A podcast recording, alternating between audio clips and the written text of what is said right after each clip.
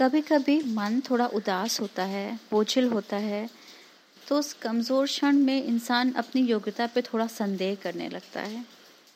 ऐसे ही किसी मनोस्थिति में मैंने ये कविता लिखी थी, जो आज आपके सामने प्रस्तुत कर रही हूँ।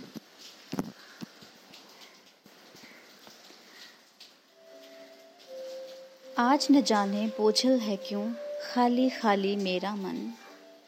आज न जाने बोझल है क्यों? खाली खाली मेरा मन, झंकृत से कुछ सुर याद तो हैं, पर राग रहित है मेरा मन। नहीं छेड़ने से बचते हैं, मन के तार कहाँ टूटे हैं? नहीं छेड़ने से बचते हैं, मन के तार कहाँ टूटे हैं? वैसे तो सब साथ मेरे हैं, फिर भी मुझसे छूटे हैं। सागर कितना भी शांत रहे, झरना पागल सा बहता है। सागर कितना भी शांत रहे, झरना पागल सा बहता है। मैं तो सागर बनना चाहूँ, मन झरना बन, ये कहता है। मेरा मन थोड़ा कुंठित है ईर्षा से थोड़ा पोषित भी। फिर भी मैं तुमसे कहती हूँ, मेरा अंतरण संपूर्ण मिलेगा।